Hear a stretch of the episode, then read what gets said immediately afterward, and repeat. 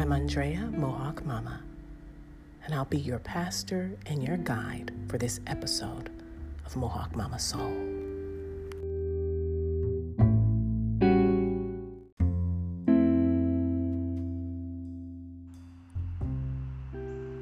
There is a way for us to honor our sacred energy and not hemorrhage it.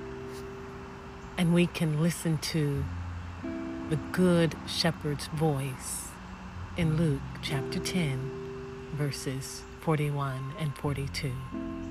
Martha, Martha, the Lord replied, You are worried and upset about many things, but only one thing is necessary. Mary has chosen the good portion, and it will not be taken away from her. That is read from the Berean Study Bible. And what I want you to do in your meditation after we commune together is to remember that when Yeshua spoke to Martha, he addressed the multiplicity of things that pulled her in many directions. She welcomed him into her home, their home. Remember, it was Martha whose hospitality let him in.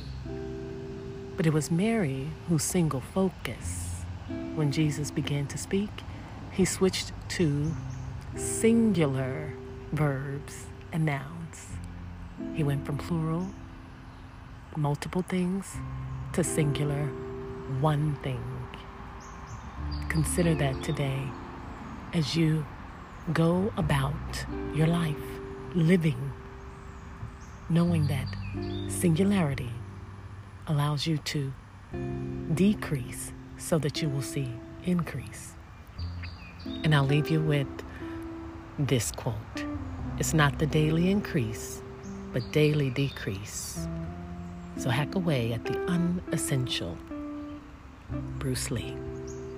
All right, carry on.